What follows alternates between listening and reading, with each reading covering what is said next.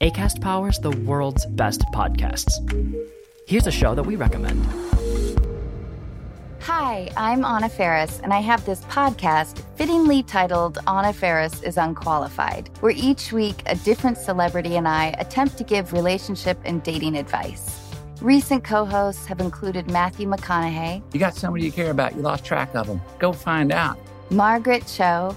Vacation sex is always irresistible. Gwyneth Paltrow. I could make it all about them and not have to focus on my own problems. and Seth Rogen.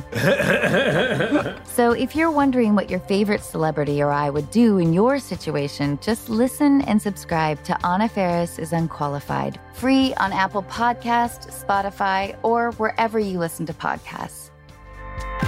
ACAST helps creators launch, grow, and monetize their podcasts everywhere. ACAST.com.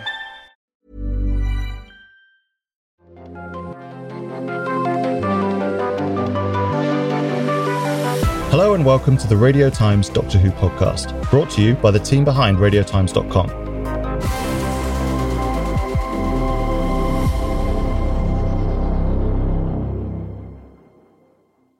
Hello and welcome to this week's podcast. My name's Huw Fullerton. My name is Morgan Jeffrey.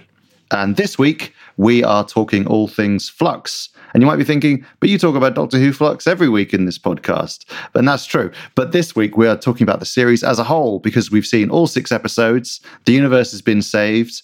You know, lots of you know, alien races were wiped out in a way that was bad and some in a way that was fine. Um, and generally speaking, half the universe is still destroyed, and we're just not going to think about it. We're just not going to mention that. Uh, yeah, so this week we are obviously just going over everything, the whole series of Flux, um, and you know, talk about our reaction to it. We've reviewed the individual episodes, but how did it hang together as a whole? Uh, that's what we're asking. Uh, but before that, uh, as per, we have our Who News section because obviously at the end of The Vanquishers, there was some new details released for the Doctor Who New Year's special. We didn't talk about them too much last week, uh, so we'll talk about them now. Uh, we now know that the New Year's special is called Eve of the Daleks. Um, and uh, I've checked the cast list. Uh, Eve, unfortunately, isn't a character. Uh, who's just really friendly with the Daleks? Um, you know what? Could be a twist. I'm pre- I'm presuming it's an evil of the Daleks pun, which I'll, I'll admit I didn't get straight away, but when I did, I was very happy about it. Yeah, and I think you know maybe Eve is one of the Daleks. You can't rule it out. um, yeah, we know it's that. We know it's set on New Year's Eve, uh, broadcast on New Year's Day, admittedly, but still, um, we'll allow it. And um, yeah, it's a time loop uh, story, which is quite interesting in the realm of Groundhog Day and more recently Palm Springs and you know like the video game Deathloop.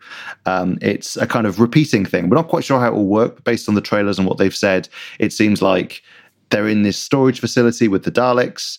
Um, executioner Daleks, as we've learned from the latest Doctor Who magazine, they've got these uh, quite special little weapons, these, you know, uh, Tommy gun type things. And yeah, every time they're killed or they reach a certain point before I think before they reach midnight to make it New Year's Day, um, the whole thing resets and they have to face Daleks again and get exterminated by them again, which explains why in the trailer you see them, you know, you see the Doctor Dan and Yaz get exterminated. Um, it also it it also feels like um, an area that Doctor Who hasn't really explored that much. Which, as a show that features time travel, the time loop idea is one that it hasn't really delved into all that much, which is surprising when you think about it. Yeah, I know what you mean. I was thinking that, like, it's sort of, uh, especially because I feel like it's a bit in vogue again recently. It does feel like the kind of perfect uh, sort of story for them to do. It's also, you know, lest we forget, quite a COVID friendly story uh, because, well, before limited sets, limited sets. Well, it genuinely is because before Series 13, you know, Chris Chibnall said the reason they did it so serialized was because otherwise it would be a series of episodes in pretty much single locations with limited cast. So they decided to do a serial, which means they kind of did that, but instead of like they spread those sets out. So, you know, they reused the Lupari ship and, you know, they went to the Temple of Atropos a few times and they kept the same cast, you know, so they could move them around a bit. Um, whereas with this special, we're kind of seeing the other side of what you could have done with Doctor Who, which is, you know, kind of not quite a bottle episode, but, you know, a chamber piece or something like that. Um, so yeah, it's quite interesting to see that. I think it sounds really cool. Um, it's apparently a bit of a romantic comedy, according to Doctor Who magazine, uh, which I assume is between Aisling Bea's character, who I think is called Sarah, and Adjani Salmon's character, who is called Nick.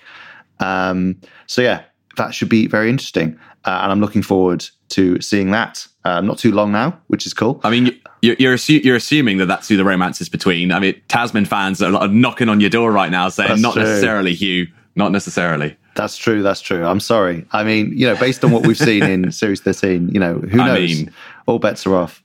Um, speaking of uh, Yaz, I think there's another bit of Who news from RadioTimes.com that you wanted to talk about.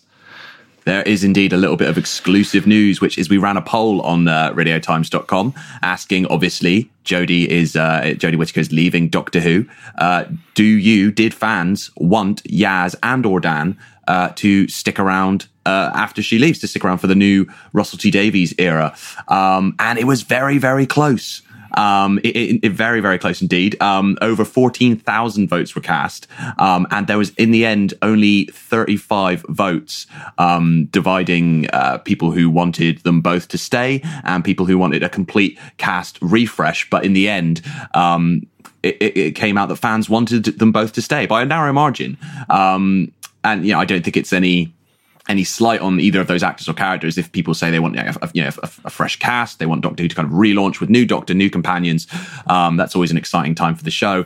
But the majority uh, just said that they wanted Yaz and Dan to to stay, which is uh, which is interesting and, and just goes to show how well that that trio has gone down. Doctor Yaz and Dan in in Doctor Who Flux, um, and there was also uh, some quotes that we ran from uh, Mandip Gill. We spoke to Mandip Gill um, and talked to her about her future on the show, um, and she also made it clear that she uh, would potentially be interested in in sticking around. She said they don't need a whole new cast every time, uh, and and was was up for the idea. So you can read more about that on RadioTimes.com. You can indeed. Um, yeah. So who knows what's going to happen? I mean, I would imagine there's still going to be new companions um, because that seems likely. But you never know. I mean, they haven't started filming um, the next series yet. If it, indeed it is a series and not just specials or something like that. So who knows what we're going to see? Um, certainly not us. Not these guys who do a Doctor Who podcast, who you might expect to have some ideas, but no, we do not. We are as in the dark as anybody else. Um, but yeah, so yeah, that was Who News. So some good stuff about the New Year's Day special and you know the future of Yaz and Dan. Now moving on, the uh, exciting review portion of this week's podcast. Yes, uh, we are looking at all of Series 13, all of Flux. All is Flux in all of Flux. Um, because, yeah, we've been breaking it down episode by episode, but now we can look at it as a whole, as a sort of serial story. More than ever, you can kind of rank this series as a whole rather than just the, you know, its individual parts because it was always a serialized story. And, you know, on that basis, I just, I'm just going to throw it to you, Morgan. What did you think? Well, I I liked it. Um, I I- liked some of it more than other parts, which I think has been made clear through the the weekly individual reviews. Um, I th- thinking back over this, like I think the most interesting thing about looking back on the series as a whole, as opposed to reviewing individual episodes, is sort of thinking about where where do your perceptions or where do your appreciations of an episode uh, change, either you know do, do, for better or for worse. And I think th- looking back, something like the Halloween Apocalypse, Chapter One of Flux, which I was not hugely enamored with when I first watched it, I feel like that would probably. I, I must admit, I haven't sort of gone back and watched it um, since. But just when I think about it now, I feel more fondly towards it than I did at the time. I think because you know it's it, it was the first chapter. It was it was my frustrations with it at the time were there's a lot going on and it's quite frenzied and it's all set up and no payoff. But now we have the payoff. You can you can see it in context, um, and so it, it it works better for me. And things like I didn't feel like I, I felt like it was lacking a, a decent threat. You have Karvanista essentially as the the antagonist of that episode, and I think I mentioned in the in the previous podcast I di- that didn't really fly for me. But then it- you get to know that character more throughout the series, and so I'm kind of that that clicks with me in, in a way it didn't on on first watch. So um, overall, a thumbs up for Flux. As I say, some of it some chapters stronger than others. Um, and I think, like I say, the most interesting thing is how certain episodes may have um, risen or fallen in my estimations based on how they fit into the overall whole. But um, but what about you? I feel similarly, to be honest. Like, for example, episode five, um, Survivors of the Flux, was probably my least favorite episode because I felt like it was just moving the pieces around for the finale. But when you think of it as, you know, an act of a larger story, you know, it doesn't matter as much. If it was one, I mean, it would be a very, very long film. But, you know, if it was a film, if that was sort of section of the film existed, you wouldn't, you know, mind that much because that's what it's there for. Um, and yeah, I think looking at that that episode, I can kind of see like, oh yeah, it was doing this and this and this. So then actually, that's you know that's okay. Um, I do think the flip side to this though is that I was, you know, I've said this in a review on radiotimes.com, which you can get now, but I do wonder whether any individual episodes of Flux are going to be sort of impacted in terms of rewatching. So, for example, you know, for series 12, if I wanted to go back and watch Fugitive of the Judoon on its own, I could. Or if I wanted to go and watch, you know, The Haunting of Villa Diodati, even though they have these sort of serialized elements, you know, they are sort of also standalone stories. You know, famously, best episodes in series history, you know, things like Blink, you know, um, the Empty Child, Dr. Dances. Like, you know, you can rewatch these as their own thing.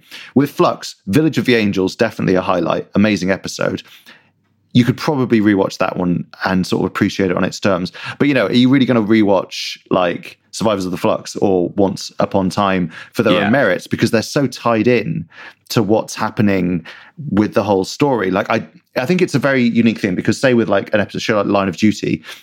You wouldn't be like, oh, I'm really going to go back and watch series three, episode four. Like that yeah. would just be an insane thing to do. Like, there's no other TV shows really where you do this beyond something like Christmas specials, um, you know, cartoons maybe you know where where they do have these sort of self-contained stories but yeah i think it's a it's a thing that you would have in those type of series but it's a kind of a new thing to at least modern doctor who to kind of have that i don't think it's a weakness exactly but it is something i was thinking about well, it's you know it's interesting because before um, we'd seen any of Flux, we talked about how it, was Doctor Who is now being made like how most other TV is being made, and I think you referenced Line of Duty at the time and said you know you, you, you watch it kind of you know you watch the story unfold um, on on a weekly basis. It's a serialized story, and now we're reviewing Doctor Who like you would review any other show. Like, yeah, of course you would review individual episodes of of a different show, but really you only get the sense of like how strong a series was um, by the end of it, which which might sound fairly obvious, but like that's that's all the more true um, with with something like like Flux. And I think the way in which you uh, think about the series does really impact how you feel about the individual episodes as well. Mm. So for me, like Halloween Apocalypse, The Vanquishers, I don't I, like they're not, like, as you say, they're not episodes necessarily I would go back and just watch. I wouldn't be like, I'm gonna stick on the Vanquishers, but as the final chapter of Flux, it, it works. So it's not the most, yeah. it's not the best episode of the series. It's not the most satisfying episode of the series. Um, but it, it works as the, as, as the final chapter in that larger story. Yeah, and I think you know you've also got to say this was not just a purely creative choice. This was a means to an end, this serialization, mm. because Doctor Who had this, you know, issue it was facing. And, you know, the what's the alternate version of series 13 isn't just a normal 10 episode or even reduced episode, you know, series. It's like a series that is notably limited. And I'd say, to be honest, occasionally you notice a bit more green screen, right? But for the most part, I don't think you could really tell this was a pandemic show. Do you know what I mean? Like it no. seemed pretty like I didn't think about it at all while I was watching it. Like they they hit the joints very well.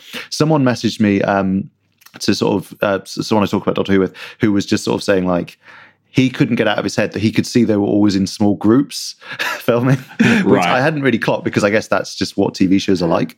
Uh, yeah, but but yeah, you know, but, so there, definitely there were like clever tricks going on, and I think actually, weirdly, that's where Chris Chibnall came into his own because one of the things I think now we're kind of getting towards the end of Chris Chibnall's tenure. I think one of the things I could definitely say is that his legacy is that he is the great organizer of things. Like yeah. when they were going abroad and stuff, he kind of maximized those shoots. Like, you know, South Africa was in this episode, and then they did a bunch of episodes somewhere else, but it was also in this episode. They used this location here and that location there. Like, they kind of just absolutely rinsed every last detail that they could out of the things they did. And then in the case of this one, like, I think the way he was able to put the series together and tell the story in such a way that kind of, if anything, leaned into the the obstacles they faced, mm. I think is really, really impressive. Look, I'm not saying it was without its faults. As I said in my mm. review, it's like a lot of the sort of familiar faults that we've had in the series in this era were there. You know, the Doctor is a bit less clear as a figure, although I think Jodie mm. Whittaker definitely was a bit more proactive this series. You know, characters are created and then kind of dropped like toys that they're bored with now. Like for example, hmm. you know, Yaz and Dan had a great early start to the series, and I still really like them. But you know, what did Yaz and Dan do in the last what two episodes? Hmm. They had a bit to do in four. They had a bit of a storyline. Then in five, they're walking around trying to find the date of an apocalypse that I don't think was even that even mattered in the end. No, I don't know why no. they like what were they doing? And then in the final one, they just sort of around. They they they hang out with the doctor while she's threatening us on Taran. Yeah. and not much else really. And then you have you know like Belle, who you know turns up in that sort of quite cool subplot in episode three, um, and then she's quite endearing. And then at the end, she just sort of finds the Vinder, and then that's the end. You know what I mean? Yeah, like it just sort of it's like they kind We- of get bored. Yeah, we, we talked about it last week how there's a lot of characters just standing around, not contributing a lot, in especially in uh, in, in the Vanquishers, um, and yeah, and, and, and it's a shame because it's not the fault of, of the characters necessarily, or of, of or you know of the performers rather, um, but there's just a lot of great characters who aren't given that much to do. But I think going back to what you were saying about COVID and could, could, you notice that this is being produced under COVID conditions? Um, I didn't really think about it at all because, yes, Flux was a slightly different. It, it adopted a slightly different format to the Doctor Who we're used to, but actually Doctor Who's done that before, right? If uh, famously in the Steven Moffat era, he would always make a point of saying, "Oh, this series is all you know one-offs and it's all block they're blockbuster movies, and this one's all two-parters," and so it it doesn't feel it doesn't feel like totally wild for Doctor Who to do something like this, even without having those COVID restrictions imposed upon it. So Yeah, exactly. I know what you mean. It, it it sort of feels like they could have done this anyway, although they Yeah. did do it for a specific reason. I'd say though, you know, it it kind of plays to Chris Chibnall's strengths as a writer because we kind of I've always thought, especially in the last series in series 12, his best Doctor Who is when there's a mystery, there's some sort of like big moment, there's like serialized cliffhangers and stuff. Like I actually, you know, like Spyfall Part 1, that great cliffhanger with the Master, obviously The Fugitive Doctor, that whole episode was brilliant, uh, Fugitive of Judoon. And then, you know, to be honest, I know the Timeless Children was controversial, but I do think the kind of Villa of Diodati to Ascension of the Cybermen little portion of Series 12 is really good. Mm. And then, you know, obviously with things like Broadchurch, we've seen how he can kind of tell these stories, you know, pretty pretty traditional in their way, but in a way that's very compelling and kind of really grips people. And I think the structure of Doctor Who Flux allowed him to do that. And I kind of, you know, I kind of didn't, I sort of even got used to it. I sort of forgot that Doctor Who was ever not this way, mm. if you know what I mean. Like, as in, it was just like a normal TV show where you kind of just go from place to place to place. And I think it worked. It worked really well. It was, I think, actually, as much as I was saying there's some familiar issues, I also think that the format of this kind of helped with those because, you know, not everything had to be its own self-contained story. You had these characters from weeks to week. So, you know, in something like Orphan 55, you introduce a load of characters, like, you know, like five guest characters or whatever. You barely have time to mm. develop them and then they're gone. In this, you know, maybe you do introduce a lot of characters in episode four or episode three or whatever, but then they do come back because that's the way this series works. So actually, you kind of don't feel like they're as underdeveloped because they, you know, just by sheer time, they have to keep Yeah. coming back. Yeah, I mean, there were certainly points, like I said in in the last episode, where you feel like characters weren't given enough to do. But it, but I wouldn't say that you felt like the characters were underdeveloped. Like you certainly felt like you knew who those people were, and a lot of that is down to some really charismatic performances from the likes of uh, Jacob Anderson and Thaddea Graham. But a lot of it is down to the writing as well, and the fact that they were given time to really, you know, you really got to, you, you felt like you knew Bell. You felt like you knew Vinder. You felt like you knew Jericho or Claire. Um, so yeah, no, I think I think you're right. I think it really um, plays to to Chibnall's strengths as a writer, and I also think there's things that you know have come out of this this this serialized structure, um, the way Flux told its story that worked really well, and I would be more than happy to see Doctor Who um, hold on to in in the future. I mean, we've talked about this before, but I think I, I you know the, the the question of um, when Doctor Who came back in 2005, and it was mostly um, one-off episodes, the occasional two-parter. The thing you lost, which was a classic um, trope of Doctor Who, was the cliffhanger, and this series has had some you know, it's had cliffhangers from episode to episode and they've been fantastic. And I think even if you went back to a more episodic structure, I really love the idea of having um, cliffhangers that lead you into the next episode. So, like the start of series 10, um, Peter Capaldi's final series, had a little bit of that where the episodes, you know, um, the pilot and Smile and then Thin Ice, um, they weren't, it wasn't telling one story as such, but it kind of was because it was it was sort of Bill's early adventures with the Mm. Doctor, um, and I think it's at the end of um, Smile where they they land in their next destination, and it's the the Frost Fair. And I think there's like a An elephant. and- yeah, there's right. There's, there's an elephant comes out of the mist, and it's like, and then it's like, it's just like so. I love that, and just like you go, wow, what's you know, I have to tune in next week to find out what what's going to happen next. Um, and and I don't see why that device couldn't stick around post Flux. Yeah, I think you're right. I think that there's a version of this series, you know, where you could have the doctor kind of dealing with something, but then she gets sidetracked, but she gets dumped in, you know, the Crimean War. There's this other thing going on. She deals with that in the episode, and then at the end picks up the kind of thread of the arc again. Do you know what I mean? Which is kind of what happened in this, but it was a bit more interwoven. You know what I mean? Like Dan got zapped back to Liverpool uh, for some reason in that episode, and Yaz went to the Temple of Atropos. You know, the, there were sort of extra things going on. You, if you could have left those bits and kind of had that episode as was, and it still would have worked on its own terms and as part of a whole. And I think it makes the series exciting. You know, I think there was loads of speculation, loads of theories, which I think is really fun. That's kind of the lifeblood of any kind of sci-fi, you know, genre series these days is endless theories on Reddit and Twitter. And, you know, I think it's good. You want people to be talking about the show, right? As fans, we're sort of all very oddly protective of Doctor Who. And I think you kind of want it to be culturally relevant. And it feels like it hmm. was this series. Like it feels like people talked about a lot. I do feel like actually the conversation about it dropped off a bit around episode five. I think because a lot of the mysteries got solved and then it was kind of just setting up for the finale, if you know what I mean. Mm. I feel like there wasn't much to talk about in terms of, oh, what does this mean? We kind of knew because we met Tecteun and all that stuff. But yeah, I still feel like I feel like it was also a pretty consistent series. Like episode four was definitely like a big step up. Like I'd argue the way that you know Claire and Jericho are in that episode, in that one episode, is better than you know Jericho is in the next two spread out. Yeah. if you know what Yeah. I mean. Like like I he had more of a little character in the few scenes. He, well, not few, but you know, in the scenes in that episode than he does in the next two, which is quite interesting.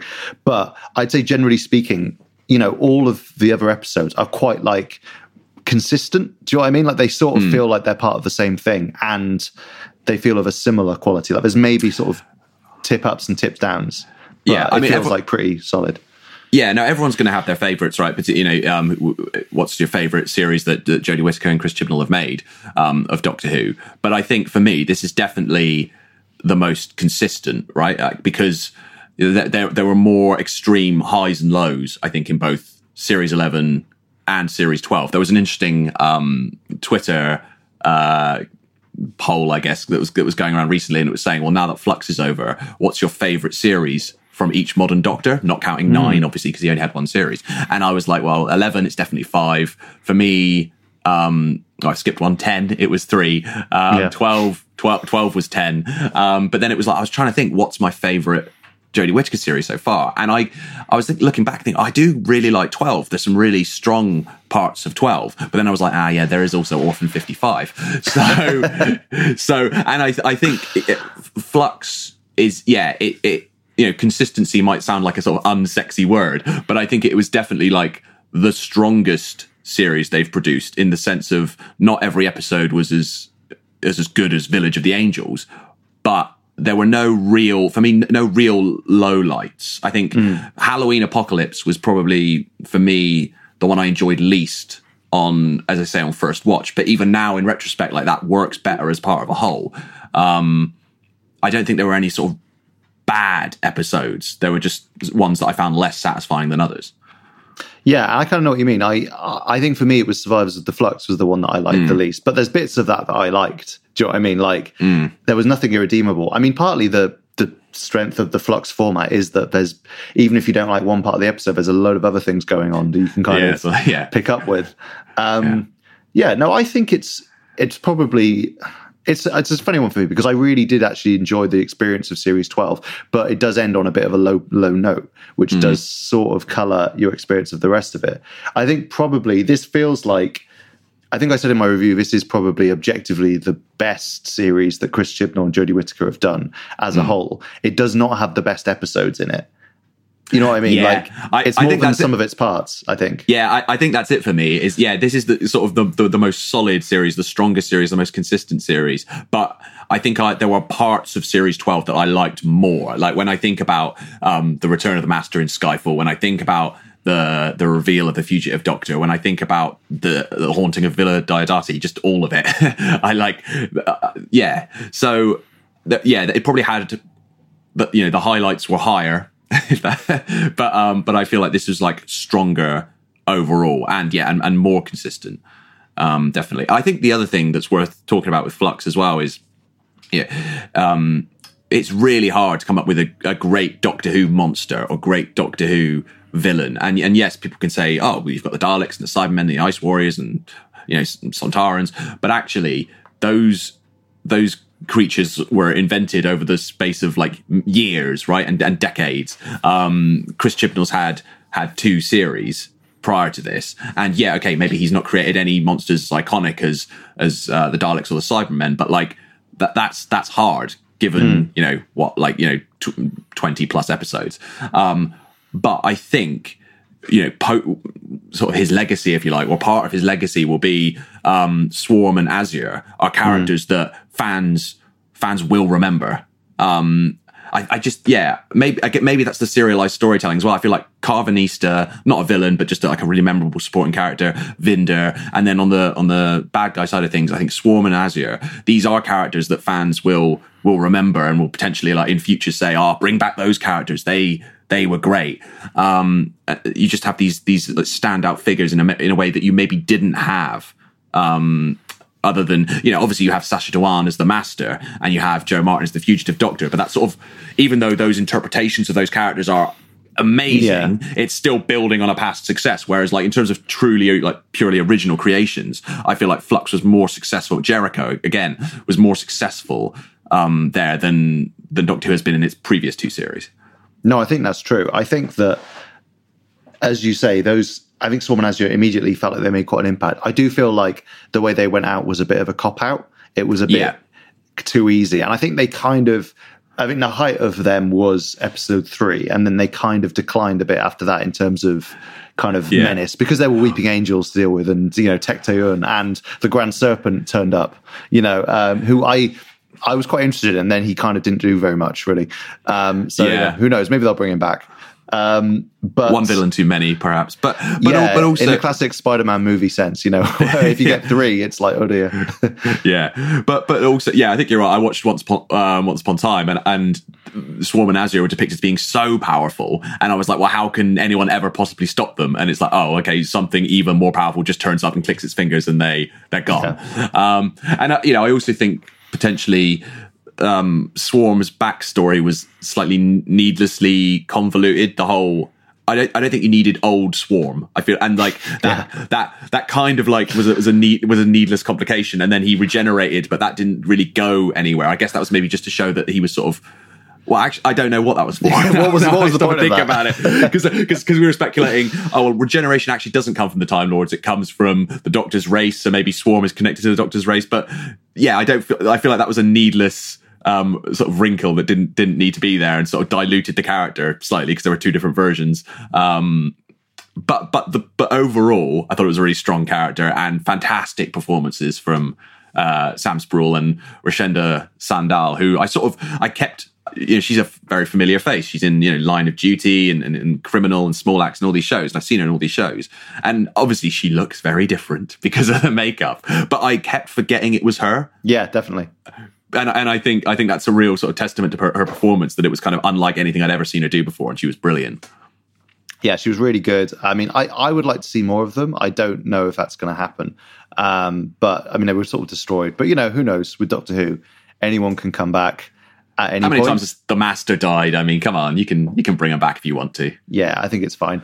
Um, but yeah, no, I think they were really good. I think it's been a really solid cast this year, actually. Like, I think even you know, like Blake Harrison in his tiny little part in episodes uh, three and four, you know, he actually does a really nice job. Do you know what I mean? Even down to that, and then you have like you know. Um, uh, Sarah Powell, who was Mary Seacole, is only in that one episode, but she does a really nice job. Do you know what I mean? Like, I mean, I assumed she was going to come back, but she didn't. You know, but she's the No. one person who was just in the one episode. I think, uh, pretty much the only character. And then you have people like you know um, Kate Stewart coming back, which is a nice thing for fans, and Jo Martin obviously had her cameo as um, the fugitive doctor. Like it was just a really strong cast, and you kind of I liked that it was more of an ensemble this year. It wasn't just that you know there's a large TARDIS team, which there usually is anyway in this era of Doctor Who. It was also like you had sort of like sort of companions like Jericho and you know Claire knocking about, and you know Kate Stewart comes in and Joseph Williamson's there. You know I kind of liked the sprawl of it, even though it was kind of a slightly artificial sprawl. It was still there, and because they couldn't actually go that big, um, yeah, I was I was, you know, I was really pleased with that. And I think, you know, they they cast really good actors. I mean, they usually do, but I think they did a really solid job. Um, one thing I will say, oh no, you, you were going to say something. No, I was just going to say, I think, I think if anything, you had sort of had like an embarrassment of riches where Hmm. you did, like, you had so many good characters and so many good actors that actually they didn't, like I said before, they didn't all get their dues in in the finale because you had yeah you had like uh Kevin McNally who didn't get as much to do in the in the second uh you know in episodes 5 and 6 and then like Craig Parkinson who was great but maybe didn't get as much to do as you would have liked and um uh, even the character of, of, of Claire Annabel uh, Scholey didn't get as much to do later on and but all all fantastic all great characters great performers. It's just a shame that there wasn't there wasn't even more time um to be spent with them. Yeah, I think that is a classic kind of, you know, thing from this era of like having a lot of extra characters who don't have much time to do stuff. And if they do have time to do stuff, sidelining the regular companions. Mm. Like I say, I always think of Orphan 55 is the sort of best example of it in that they introduce like a massive cast in that episode of, of guest stars and you barely, you know, get to meet any of them. And you know, there's, I mean, you've also got three regular companions. You have the same thing in like the Witchfinders, where they introduce like, you know, there's this person, and then there's also this young girl, and you know, like there's, and then King James is there. It's sort of when you already have a TARDIS team that's bigger than just one Doctor, one companion. The more additional characters you add, the more difficult it is. And I think, yeah, as we've said, the flux structure helps with that a lot because you can kind of spread things out a bit longer. But um, yeah, it was still something I noticed. Equally, though, you know, I think there was something where you kind of can also look at.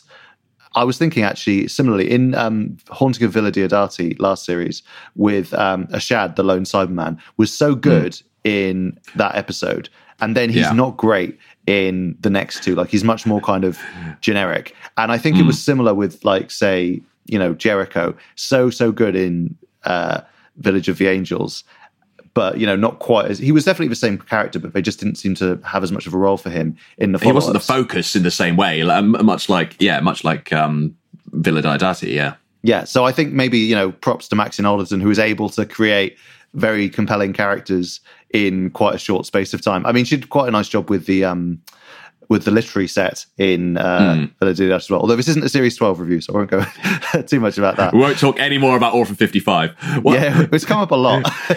talking about talking about the um the, the TARDIS team though, I like uh, yeah, okay, sometimes like Yaz and Dan got sidelined. Sometimes the series served them better than other times. But I, I just have really taken to that that that TARDIS team, that trio. I really like. I think it's the. I mean, there's only been sort of two versions. There's been the Fam, and then there's been the Doctor Yaz and Dan. But I just like. I think it works so so so well because uh, you know, we've talked about this before, but the way that um Yaz now being the more seasoned traveler, it gives her a, a different um she she you know she she operates on a different level to Dan.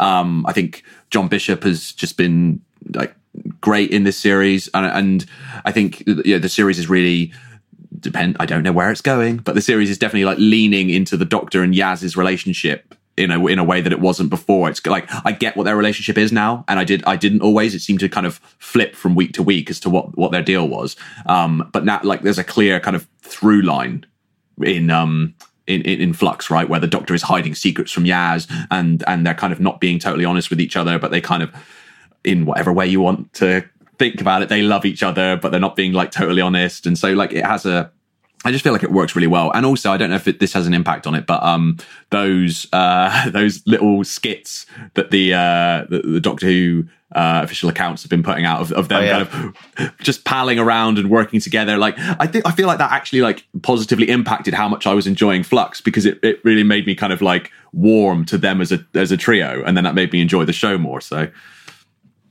I think the Evil Dan videos helped me. I think. Evil and Evil Dad, it really helped me. Yeah, yeah, yeah. So, so thank you, uh, Doctor Who poop, um, for that. If you don't know what we're talking about, you feel like we're just saying saying words. Um, but it's it's it's an excellent uh, little uh, social account and, and YouTube series that you should check out. But um, Yeah. yeah, yeah, watch some videos, take a couple of those for tonight, and uh, enjoy that. Um, yeah, no, I, I think you're right. I think it's interesting because they did those same kind of social videos for the last uh, era as well, and they were fun and they did go. But I think, I think even just removing that one character kind of focuses it a bit. And you're right with the Yaz role, it just fits better than the kind of. Here's three new people who have slightly different personalities, but I feel like Ryan and Graham had more sort of defined roles in that Ryan was sort of the younger guy. He had his issues with dyspraxia, um, and you know he kind of was always just didn't really seem to want to be there. Um, and Graham was sort of, you know, just sort of a Bradley Walsh type. Um, Yeah. and then and then Yaz was kind of they were kind of Ryan I think got more of the emotional stuff, especially early on, and Graham obviously had that too with um, you know with his uh, dead wife, uh, whose name I've forgotten, uh, Sharon D. Clarke's character Grace, that was it, um, and then also his you know his cancer and just his general kind of befuddlement about where they were going. That he had quite a lot to work with. I feel like Mandip Gill kind of had a slightly thankless role as Yaz, who was just like sort of into it. You know, she's quite mm. enjoyed traveling and was quite enthusiastic. Yeah. That was kind of a character Yeah. trait. Whereas in this, they kind of, I think something that came out of the performances between Mandip Gill and Jodie Whittaker was this sort of they're obviously very very close in real life, very friendly, and I think mm. that they were able to kind of bring. I think don't if it was always text, but Yaz kind of loving the Doctor romantically or you know as a friend was something that fans read into. Even hmm. back in Series Eleven, where it's not that clear, but Series Twelve definitely it becomes more clear, and in Revolution of the Daleks and stuff. And hmm. this series, it felt the most overt that the dynamic that fans had kind of projected onto them became part of the series, where Yaz kind of you know, wants more from the doctor, one way or the other, and the doctor's kind of keeping her at arm's length. And I hmm. think that's quite interesting. And I think that kind of also then puts her in a position of being, you know, closer to the doctor and also, as you say, being the seasoned traveler and Dan getting to come in and be the new person. And it means that you don't have the same, exactly the same thing of, oh, I'm, you know, here's the new companion. We're starting from the bottom again, which does get a bit boring. But you also kind of don't just have the exact same thing as before. And I think weirdly, we've sort of flirted in the series before with the idea of, you know, here's the more experienced companion, here's the new companion, and, you know, this person's shown the ropes. But I don't think it's ever really been done properly. Like you've sort of had it hmm. for an episode or two, but then it's abandoned because, you know, somebody goes off to fight Cybermen or, you know, someone gets kicked out of the TARDIS or they're just like a one off episode companion who then leaves. We've not actually had that before. And, you know, it's a little different because obviously with Flux, everyone was around all the time anyway. You know, Dan and Yaz were kind of off with somebody else. I, you know, I heard some people didn't realize that John Bishop was, say, a companion, and you know, Vinder wasn't. You know what I mean? Like it's right. That's interesting. Yeah, yeah. so it's obviously Yeah. if you're like a, a regular viewer, you kind of get what the roles of companion are. I mean, we were discussing this in a previous episode of the podcast, but yeah. But I think it will be interesting as we go forward into obviously. um Eve of the Daleks, and then the uh, spring special, um, which I, I mean, I don't think it's been confirmed, but John Bishop is sticking around. But I, we might assume that he is. I don't know. Um, it will be interesting to kind of see him, you know, be part of the landing party, as it were, for the TARDIS, kind of coming into these places and looking around, and also see if that dynamic changes. Because as Dan's seen quite a lot now compared to most humans, like he's probably he's packed quite a lot in for a first time companion. You know, he's, you know, been on different planets, he's been in history, he's, you know, he lived for three years. I mean, he's actually technically been a Doctor Who companion for longer than, you know, Rose was. well, well, this is it. It's, it's yeah. From his, it's so interesting because from one perspective, he's only we've only seen him in one story. Uh, like that was that was his debut, and yet from another from his perspective, he's been the companion for years, and yet was he even actually technically the companion until they invited him onto the TARDIS at the end of the Vanquishers, or was he as, as you know we're getting back into this question of what what makes you a companion? Was he just sort of along for the ride up until that point, and then when he makes the choice to leave Liverpool and travel with the Doctor and Yaz, now he's a now he's a companion, and it, that was just sort of a really long audition. He was on probation. yeah, exactly. He's past his probationary period, and now he's yeah officially rubber stamped as a companion. Yeah, no, but I think it's been an interesting dynamic. I think it's a funny one because it's hard to talk about them as companions because of you know some of the positive stuff we've talked about with characters coming back over and over again is that you know Yaz and Dan aren't unique in that they are in every episode with the Doctor. Mm. There are a lot of episodes, you know, where people cross over. Admittedly, they are the only people I think who are in every episode, except maybe I think Jacob Anderson is maybe in every Binder's episode. in every episode, I He's think. just in Village of the Angels for that little bit, isn't he? yeah, yeah, the little yeah. He's he's only in the post credits, I think. That's right, yeah. Yeah. Um, so he almost doesn't make it. But then, yeah, I think that's maybe why he ends up getting the slightly higher credit, actually, than the other guest stars. Because after watching the whole thing, I was a bit like, I thought Vinder was going to be more central, actually. Or, or I didn't think that everyone else would be in it as much, if you get what I mean. Yeah. Like, he actually Well- he felt similar to, like, Jericho or um, Karvanista in terms of, but I think he's the only one, who, apart from the main cast, who is actually in every episode. So maybe that's why. Well, the way they the way they sold it was definitely that we have like John Bishop coming on as the new companion, and then Jacob Anderson is, if not a new companion, certainly the most notable and prominent supporting character. Now, possibly that was just promoted in that way because Jacob Anderson is is well known. He's he's the guy from Game of Thrones. They're like, look, we got this great guy, and he's going to be in Doctor Who. Isn't this exciting? So you know, fair enough. Um, but yeah, you're right. You know, in how I, yes, he's he's he's in most of the episodes. Well, he's in all of the episodes. Um, but he's like you said, he doesn't feel necessarily more. Um, and again, not a slight on the character, but he doesn't feel more central necessarily than Bel or or or um the, the, the Jericho is in the, in the final three. Um, he just he feels like one of many great supporting characters that sort of play out throughout the series. Yeah, so it's interesting. I mean, it, it definitely muddies the waters a little for our "What is a companion" discussion. Maybe we'll bring it back. Oh, it, all of them. Let's just say they all are. Like, you Yeah. know, why not? Even the Maka who never meets the Doctor. that was one of my few little uh, behind-the-scenes spoilers, which I Jodie Whittaker told me when I interviewed her that she never actually got to film anything with Blake Harrison. So I had to uh, sit on that exciting detail just in case that was a spoiler, and it wasn't really. But um, but there you go, little inside the inside the music moment there. Um, one thing I will also say, we should talk moving on from the characters slightly um, while we have time. I think we should also talk a bit about the actual story and how clear everything was. Because I don't know if you saw this, but there was this um, thread that I saw making around where someone kind of explained what had happened in the plot. And I genuinely was reading it thinking, I didn't pick up on a lot of this stuff. and I watch it pretty closely because I have to write articles about it. And, you know, we do this podcast. So, you know, I'm not there with my phone out, you know. And it was saying, like, uh, basically, Swarm and Azure were angry because the division or Time Lords or whatever built the Temple of Atropos to cage the god they worshipped, time, the personification of time. And this all happened in the dark times. And that's what they were talking about when they were like, Right. "Oh, time cannot be caged or whatever. And that's what kind of started this whole thing off. I, I feel like we're pulling a dangerous thread here where we're going to say I didn't pick up on any of this, and everyone listening is going to be like, "Well, I did, and you're idiots." But like, I did, I didn't get that the Time Lords built the Temple of Atropos, and Or the division did, or somebody. Yeah, I don't or- know. yeah, yeah. It's you know, there's a there's a lot going on. It's no, but it is. I, I think I think in all seriousness, the fact that this series, you know, it was so um, frantic and frenetic. In some ways, it's, it's great because it. You know, I think you've said before that you quite like that because it kind of carries you through the story and you're never you're never bored. Um, but then it does mean that sometimes details get lost, and like there's there's there's a lot to take in. There's a lot of information to, to take take in. There's a lot of characters, um, a lot of a lot of backstory. Um, yeah, so I, I do think that's that's the thing. I think I think details can get lost, so you can kind of come away from uh, Flux having felt like you enjoyed it or you didn't, or you enjoyed it less or more. Um, but yeah, I, I do feel like that one of its um, one of its potentially one of its flaws potentially is that it at points it was a little too too frenetic and it got a little bit garbled for me at it at its at its worst. It was kind of information overload. I know what you mean. Like, if you, I was just, I just suddenly remembered the Mouri. Do you know what I mean?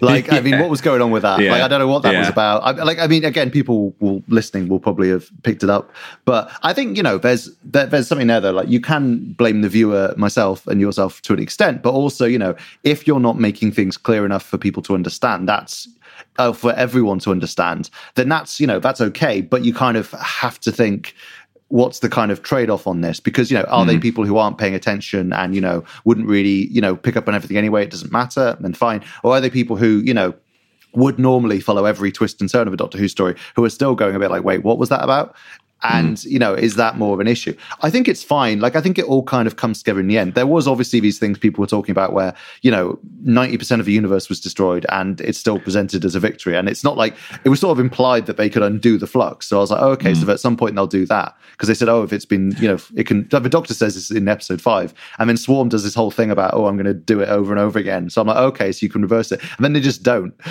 so that's a bit strange. Um, or maybe it was too far off. Um, and so, yeah, it's kind of like, okay, that's fine. And then it's a little bit like, you know, with the division, where are all the other people in the division? Was that, was it just that one woman? Even though we saw several other people. I mean, it was like, it's one woman, um, a dog guy who's retired, and like a million weeping angels, and that's it. And then these two other people, these two other humanoids, and Gat from the last series. like it's very, it's very mysterious staffing level. And you have things like, you know, I can't, I can't quite work out why the Sontarans were getting psychic humans, and then why Yeah. like Well, that was a bit weird. I, I feel like it's it's like I was saying about the characters, and it's like um, these are all interesting characters, quite well developed characters, given the short sort of amount of screen time. Brilliant performers, brilliant brilliant performances, um, but there's just not enough time to do them all justice. And I kind of feel like that's the same with the like. There's too many good ideas in in flux. Like rarely did I watch um, you know at any point in this this six parter and go, oh that's that doesn't work or that's that's a ba- you know that's a dumb idea. That's nonsense. It was just i didn't quite grasp it because there was so much going on. Like the like the Mouri is an interesting idea. Um the temple of atropos time being um uh, uh, a sentient being is just kind of and like also a planet. time is a pl- yeah time is a planet and a sentient being. Like it's all it's all like like ego the living planet from marvel comics. Like it's all it's all kind of thrown in there and then none of them are like they're all good ideas all interesting ideas. Um but there's so many of them that you don't get time to kind of sit with any of them and and that's why i think it becomes a bit you know, so I enjoyed it, but you you you just like, oh, I wish I could spend a little bit more time with that. Even now, like, you know, we said we said that the the, benefit of having the serialized story is that you get to spend more time with a character or with an idea, and yet, and yet, and and you do, but then I think the you know the, the show has kind of like multiplied the characters and multiplied the ideas so that it's still not quite as it's you know like I say it's still you still don't sit quite long enough with certain characters or with or with certain ideas. Yeah, I know what you mean. And I think I, you know, it's it's our last actually, it's weird to think it's our last series with Jodie Whittaker and obviously with Chris Chibnall. Um, I do feel like they've gone out on a high. Oh, yeah. Um, I think it's definitely been a good one for them. And I think it kind of showed off what they could both do individually. I do, I'm interested to see how things go now because obviously we've got three specials, one quite soon and then two more a bit further along the road. And they're obviously not going to be able to have this kind of serialization at all. They are just going to be kind of standalone. But maybe people Yeah. won't mind because they'll be a bit longer and they will have, you know, they are standalone specials. That's what they're for. Um, but yeah, I don't know. I'm, I'm intrigued to see because part of me is now like, God, maybe they should have ended here, like because this was good and you know people enjoyed it, and now it's kind of like you know w- the momentum's obviously going to drop when you're splitting things up into specials. I I never felt that David Tennant should have had. I felt like you know his his sort of weird long lap of honor kind of killed the momentum a little bit, and then it kind of felt a bit odd for him to leave. I thought at the time, so I don't know. I, I will say that's such a classic Doctor Who response where you're like, I really enjoyed that, but I'm already worried that the next lot will be bad. Yeah, yeah, yeah. That's such- such a- but no, I, I know, I know, I know what you mean. It's like that, you know, that that was uh, a really strong series, um, and it has kind of built up this momentum. And then, you know, we've it's been we kind of guessed that this would be the case, but Chris Chibnall has said that the Eve of the Daleks is pretty much standalone. There might be a few references here and there, as is the case with the festive specials. We don't, re- as we say, we know what the um, the centenary special is is going to be to some degree. You know, it's you know the the, the Doctor's the Thirteenth Doctor's final adventure and the regeneration. It's that spring special. That's the one. That's the the rogue element in where you just don't know how it's gonna how it's gonna fit in. And I think we said last week that it's too far away from the centenary to really serve as like part one of a two part story. That doesn't quite work. So is it just going to be you know another fun run around and they and they save all the kind of dramatic payoff of the era for the centenary special, or is it gonna is it going to touch on some of the unresolved plot threads from Flux, or is it going to in some way set up the centenary? I think that's that's that's the one with the big question mark over it. I think. So one thing I I have heard a rumor about the spring special. Uh, don't know if this is true, but um, there's been a few things kicking around that it might be uh, a pirate story, um, which feels quite sort of spring bank holiday kind of you know e. But um, I think specifically a Chinese pirate story. Just to kind of Ah. differentiate it. So, as in, like, you know, dealing with Chinese piracy uh, historically. Um, so, I my prediction is that it will be a standalone sort of romp with lots of sort of fun stuff and John Bishop wearing funny clothes and going, ah, while he fights people. And then at the end, there'll be a magic old lady who goes like, ooh, Yeah. doctor, your time is coming to an end. And the doctor Yeah. goes, no, I'm not ready, you know. And then like, and then there's like a, an ood there being like, ooh. And then Yeah. it'll be like, the doctor will return in, you know, Yeah. the doctor dies for real this time. I'd love it if it's called The Doctor Dies. Um, Yeah. So, so it's it's going to be Planet of the Dead, basically, is what you're saying. That's what it feels like because that was an Easter Yeah. one ahead of. Um, well, we had another one in between. Is a bit is the difference, and I feel Hmm. like Waters of Mars kind of had the magic ood at the end. It, it didn't have the Yeah. magic psychic, but Waters of Mars was kind of as a mood piece closer to End of Time in terms of it was a bit darker, even though it didn't have plot related to it. If you know what I mean. But but also, like I was saying just then about you know, it's too, there's too big a gap between the spring special and uh, the centenary for it to be part one of a two part story. Um, Planet of the Dead was allowed to be standalone because it aired in that Easter slot, and then um, Waters of Mars aired way closer to Yeah. eh, to the end of time. So it could be it, it it it it could be more of a piece with the end of time, and it basically it ends on a cliffhanger that directly sets up the end of time. So that works. Whereas this is this is kind of missing a piece. So it'll there's fewer specials. So it'll be interesting to see how that works. It definitely will. Um, so yeah, we but we will, you know, hopefully we will be back on radiotimes.com talking about all those specials as and when they happen. Um, and in the build up, obviously, we'll be speculating often fruitlessly uh, about what's coming up. Um, but that's pretty much all we have from our review of Series 13, aka Doctor Who Flux. Um, you please let us know what you thought. Some of you already have. Um, we've written an article on radiotimes.com about that. You can see our Series 13 review on site as well. And, you know, lots of other fun stories and interviews and so on. Um, but before we go, uh, we have time for something a bit festive because we're a little way into December now. Uh, we're heading towards Christmas. And, you know, we, we might not have another episode before Christmas, so we'll do it now. It's time for our festive, controversial question of the week. Controversial question of the week. Thank you uh, for that. Not particularly festive jingle, but it's still still there. Um, yeah, this week we are asking. I think possibly, in my experience, one of the most controversial Doctor Who questions, um, which is, were they right to scrap the Doctor Who Christmas special? So there's a little bit of history to this, which is that I wrote a piece uh, a few years ago, basically saying they were because because the festive specials, well, the, or the Christmas specials, weren't actually very good, and I got a lot of blowback for that. People were very angry at me, um, and so it's made me think about it a bit more. I guess my argument at the time was I do think there are good festive specials, but having to do them every year on Christmas hmm. Day, I think they started to struggle, especially in the sort of Steven Moffat era, to kind of come up with something new to do hmm. because they kind of start to hit the same beats over and over again. There's something like Call the Midwife manages to do a Christmas special every year, partially because I think it's just sort of it's sort of driven by more human drama, and it's always going to be in the same location anyway. Whereas I think. Especially in um, the Peter Capaldi episodes, they became less and less Christmassy, um, and it was kind of a bit arbitrary. Uh, where th- there was a tree, so like I mean, the was it the Return of Doctor Mysterio is I think the least Christmassy Christmas. There's a Christmas tree at one point, and that's about it. Um, and there's you know there's one set in World War One, so um, yeah, I guess you know we've talked about this before, Morgan. How the Doctor Who Christmas special is often the most embarrassing one for non-Doctor Who fans to watch, and it's Yeah. invariably the one that you end up watching Yeah. with your family, and they go, "Oh, this is what you do, is it? This is you." Oh, and you're like, this "No, is no, what you it- like. This is what you like, is it? Oh no, Yeah. no, it's nobody better than this. yeah. Yeah. So I was kind of like all right with them not doing them for a bit. However, I hmm. do kind of miss them now. And I do think it's a shame that Jodie Whittaker didn't get her shot at one. I feel like it wasn't hmm. necessarily the wrong decision to not do them as default because I hmm. think that can maybe be an issue. But I do feel like maybe every doctor should get one.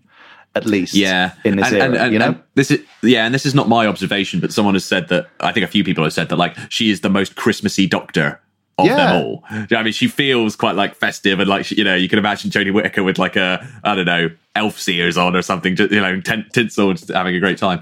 Um, do you know what I think? It it it. It's um, it's two things for me. So, uh, kind of like a pro and a con.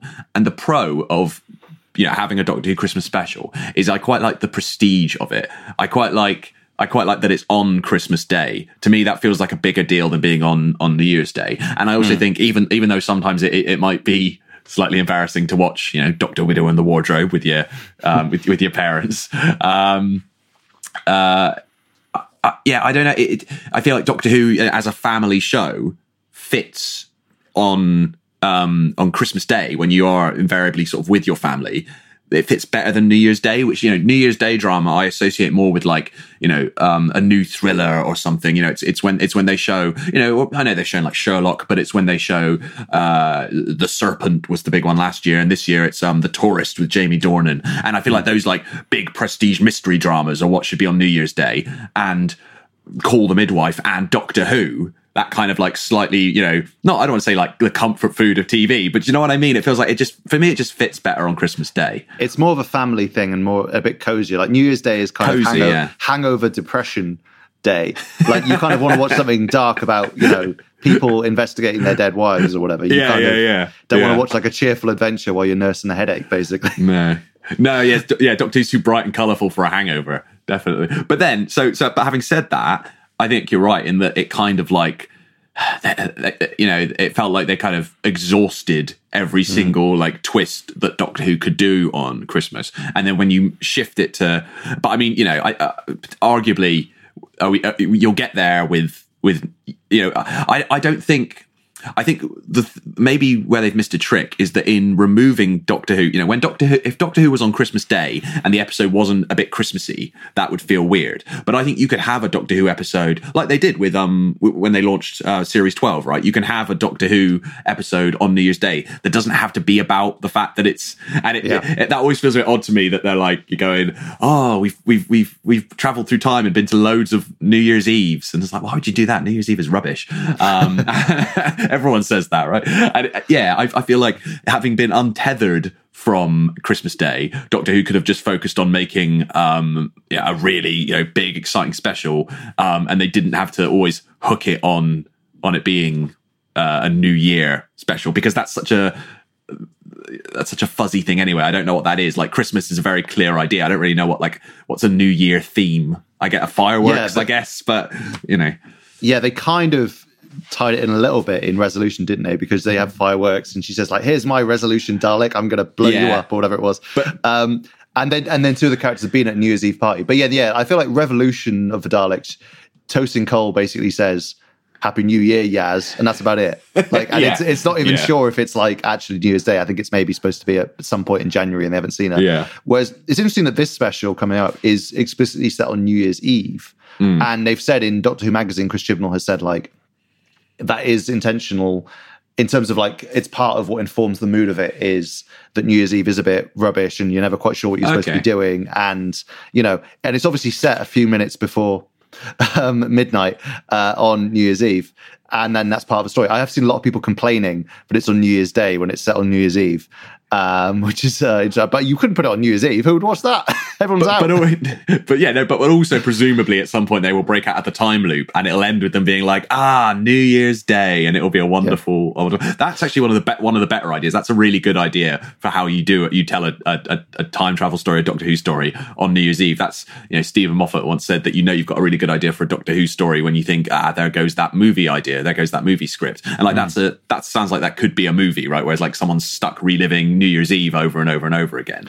Definitely, yeah. I think I, you know, it's it's a bit like the Palm Springs thing, being stuck at a wedding forever. Yeah, yeah, but I, but I think I, I think any kind of um, I guess concept that you impose on Doctor Who, if it has to do it over and over and over again, it'll eventually um, get a little, little tired. But like I also think we probably had uh, you know a long enough break now from from the Christmas specials that I'd be happy to see them them back again. I feel like the trauma of the bad ones has receded far enough in, in my memory. And I do I do wonder as well, like I, I wrote something on radiotimes.com which was speculating whether or not Doctor Who could return to Saturday nights, uh, which I can't remember if I've discussed that before on the podcast, um, because the B- BBC One is airing Superman and Lois on the, in the Saturday night tea time slot at the moment, which is this sort of family fantasy series, and you know is that almost like a test, an audition for Doctor Who returning Saturday nights? And so, like, is this?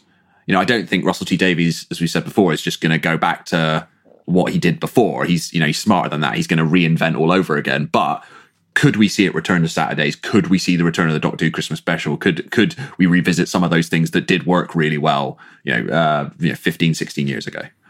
Yeah, I'd be interested to see what happens with that. And, you know, Russell Davies kind of invented the Doctor Who Christmas special. It wasn't Yeah. really, I mean, there was Feast of Steven, but there wasn't really, Yeah. it didn't really exist in the form that we, you know, think of it now.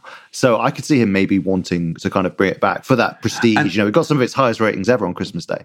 Exactly. I think I think he would be you know attracted to the prestige of it. You know, the fact that it's it's like the BBC's big because it was it was like the gem of the. It wasn't just on Christmas Day. It was like the the headliner. It was like the Yeah. gem of the, the of the Christmas Day schedule. And I I don't feel like it kind of.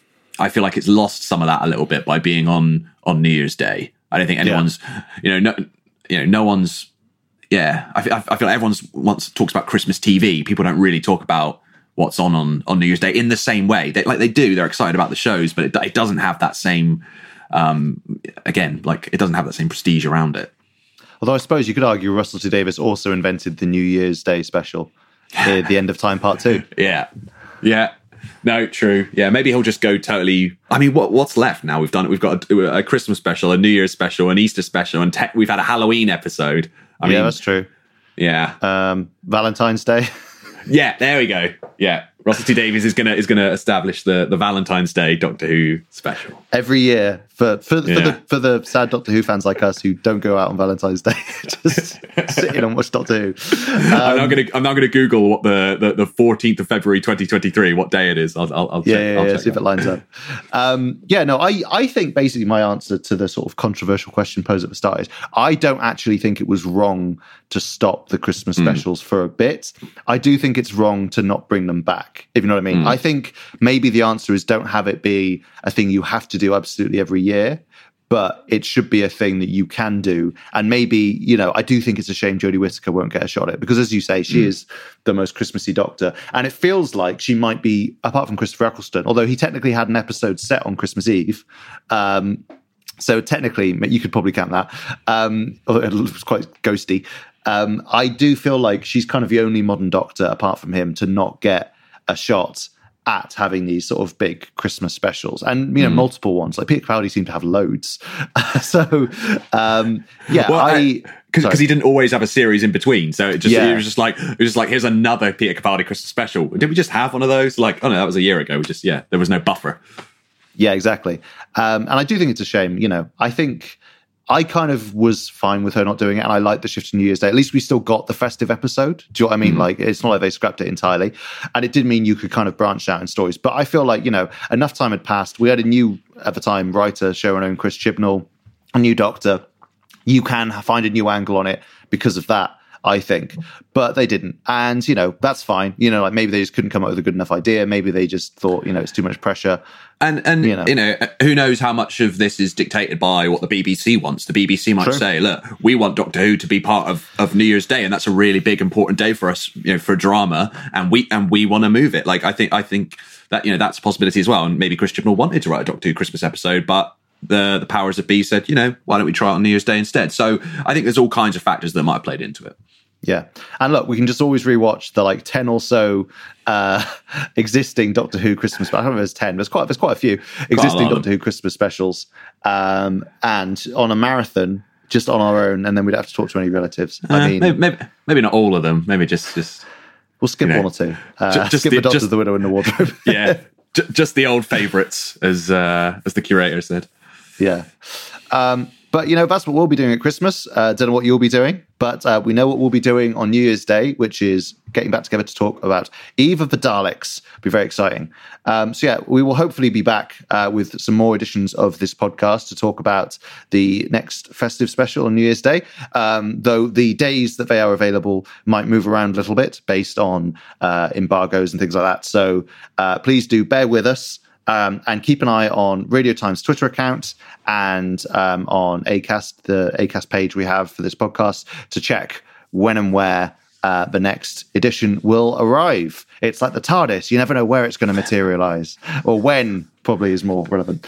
Um, but until we chat to you again, uh, thanks very much for listening. Uh, I've been Huw Fullerton. I've been Morgan Jeffrey. Uh, and we have managed to do this entire podcast without fluxing up. And I think that's pretty impressive. Uh, thanks for listening and goodbye. Thanks for listening to our Doctor Who podcast. Make sure to subscribe wherever you get your podcasts to never miss an episode. And for more brilliant Doctor Who content, check out radiotimes.com.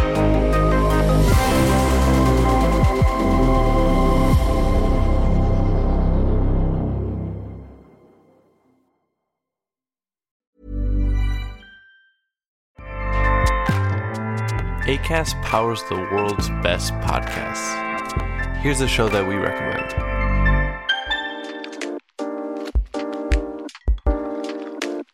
When we feel better, we do better.